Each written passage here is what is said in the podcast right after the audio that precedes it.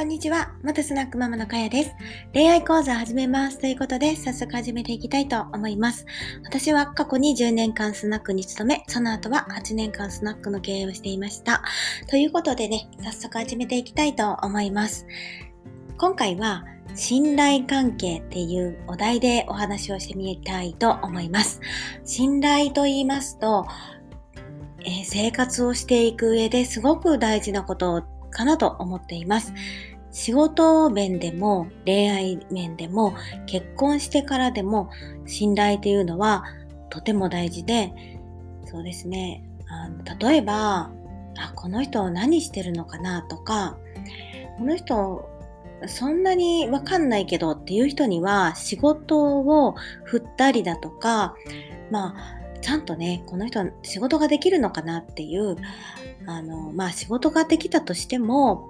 あの、アクションが少ない方だとか、あの、すぐにね、返信、まあメールの返信だとか、まあ何かあの、アクションをしたらすぐに帰ってくる人だったら、あ、この人はやりとりがスムーズだから仕事任せようかなっていう感じになると思うので、信頼関係があると。だから仕事上ではそういう人に、あの、お仕事を回したいと思うんですよね。あと、恋愛や結婚に対する恋愛、あの、信頼関係というと、あの恋愛時期は、あの、お互いが、まあ、同性でもしてない限りは別々の空間にいると思うので、デートの時とかはね、一緒にいると思うんだけども、特に今なんかは、あの、会えなかったりすると思うんですけど、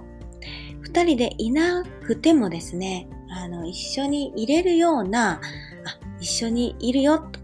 なんか電話ででも、あ、つながってるなっていう、あの、安心感といいか、もし一緒にいなくても、あ大丈夫だなって思える、ああの、信頼関係っていうのが、あの、芽生えてるというか、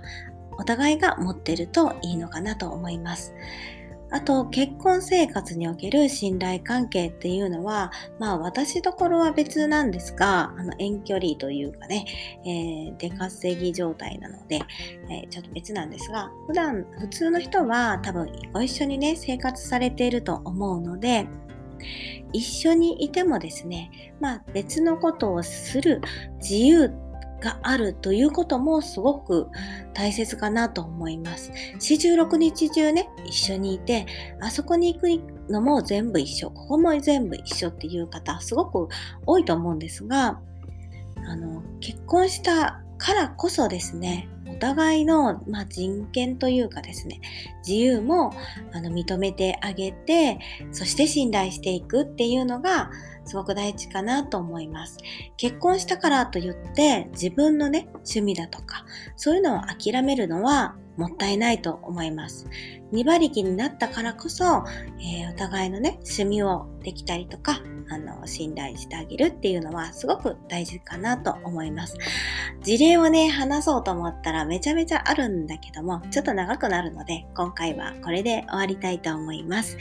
えー人人はね、なんか生活していく上で、やっぱり信頼関係っていうのが、ちゃんとね、成り立ってないと何事もあまりうまくいかないのかなと思っています。ということで、今回は終わりたいと思います。バイバイ。